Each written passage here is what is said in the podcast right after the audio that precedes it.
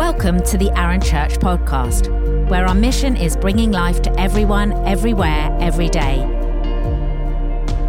Each podcast episode features the latest talk from our church, which are released weekly. We're passionate about Jesus, love to worship together, and are committed to changing our community for the better. Connect with us at arranchurch.com.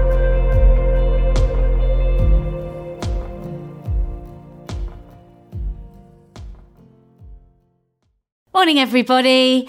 Uh, we are continuing our series on Acts today, and we are looking at how in Acts 1, of course, they were given this amazing mission and they were told to go, the disciples were told to go into uh, all of the earth and be Jesus' witnesses.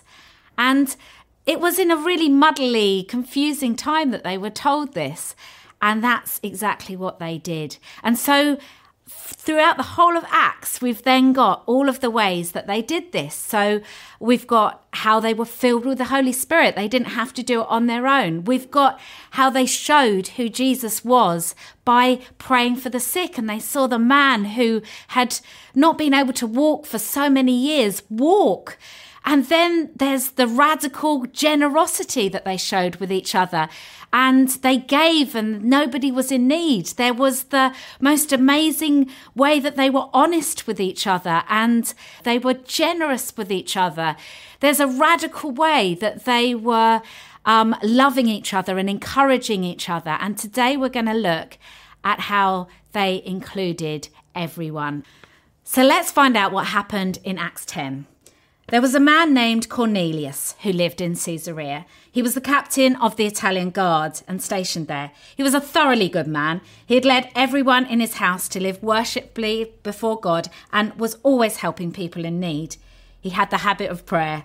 And one at one day, about three o'clock in the afternoon, he had a vision.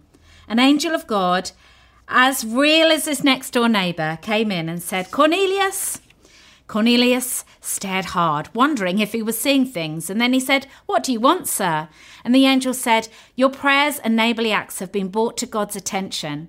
Here's what you're to do send men to Joppa to get Simon, the one everyone calls Peter. He's staying with Simon the tanner, whose house is down by the sea. As soon as the angel was gone, Cornelius called two servants and one particularly devout soldier from the guard, and he went over with them in great detail everything that had just happened and sent them off to Joppa. The next day, as the three travellers were approaching the town, Peter went on the balcony to pray. It was about noon. Peter got hungry and started thinking about lunch. And while lunch was being prepared, he fell into a trance and he saw the skies open up. Something that looked like a huge blanket lowered by ropes at its four corners settled to the ground. And every kind of animal and reptile and bird you could think of was on it. And then a voice came, Go, Peter, kill and eat. And Peter said, Oh no, Lord, I've never so much tasted food that was not kosher. And his voice and the voice came a second time. If God says it's okay, it's okay. And this happened three times, and then the blanket was pulled back up to the skies.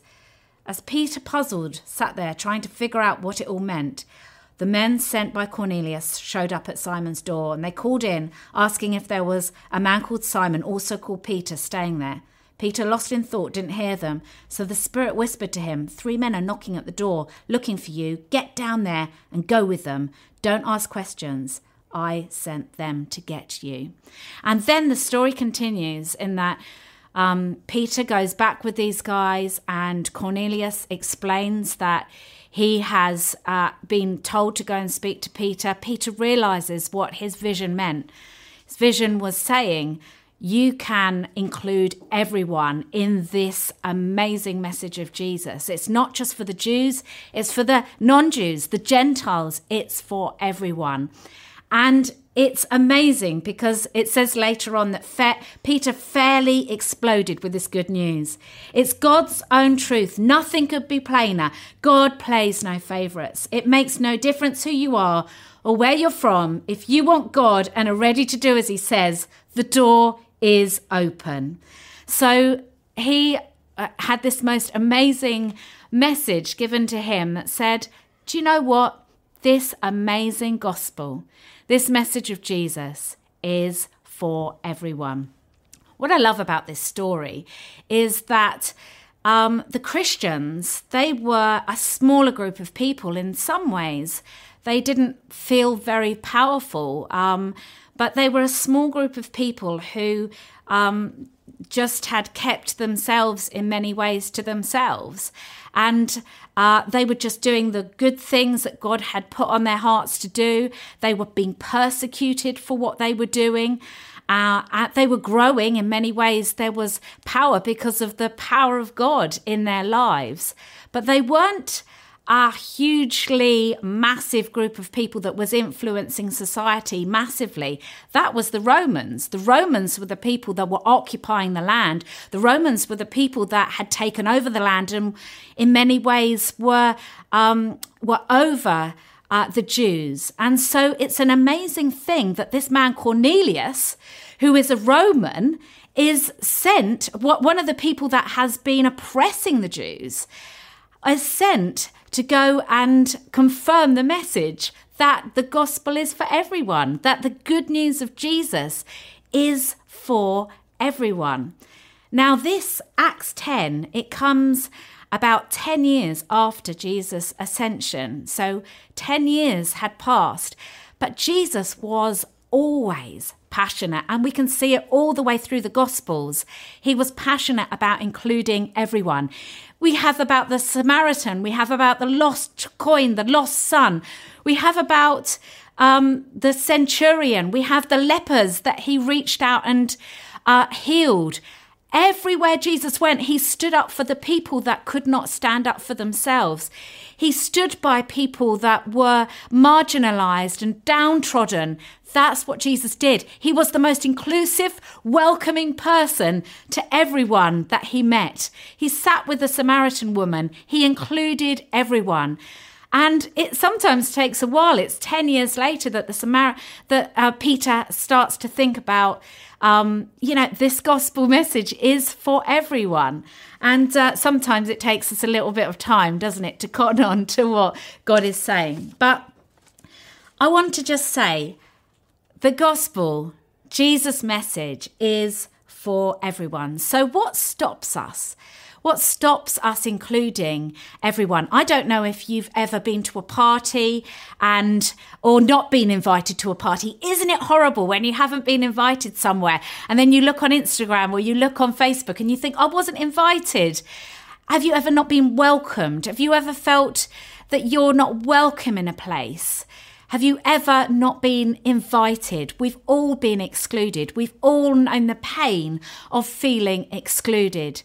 Well, Jesus' message was to include everyone. It's the most, he says, everybody, anyone who wants to follow me can, no matter who you are, no matter what you've done, no matter uh, where you've come from, everybody is welcome to follow me. And we are empowered we, as children of God, are empowered to include others along this journey in any way that we can. We can include people. What stops us including people? Well, sometimes our own insecurities can stop us including people, our own um, feel, feelings of rejection and fearing rejection can stop and be a barrier to us including others on this journey. Sometimes our own fear can stop um, other people from being included on this journey. If you can imagine Jesus with uh, the leper, I would have been scared. The leprosy was a terrible disease in that day. It excluded you from your friends and family for the rest of your life.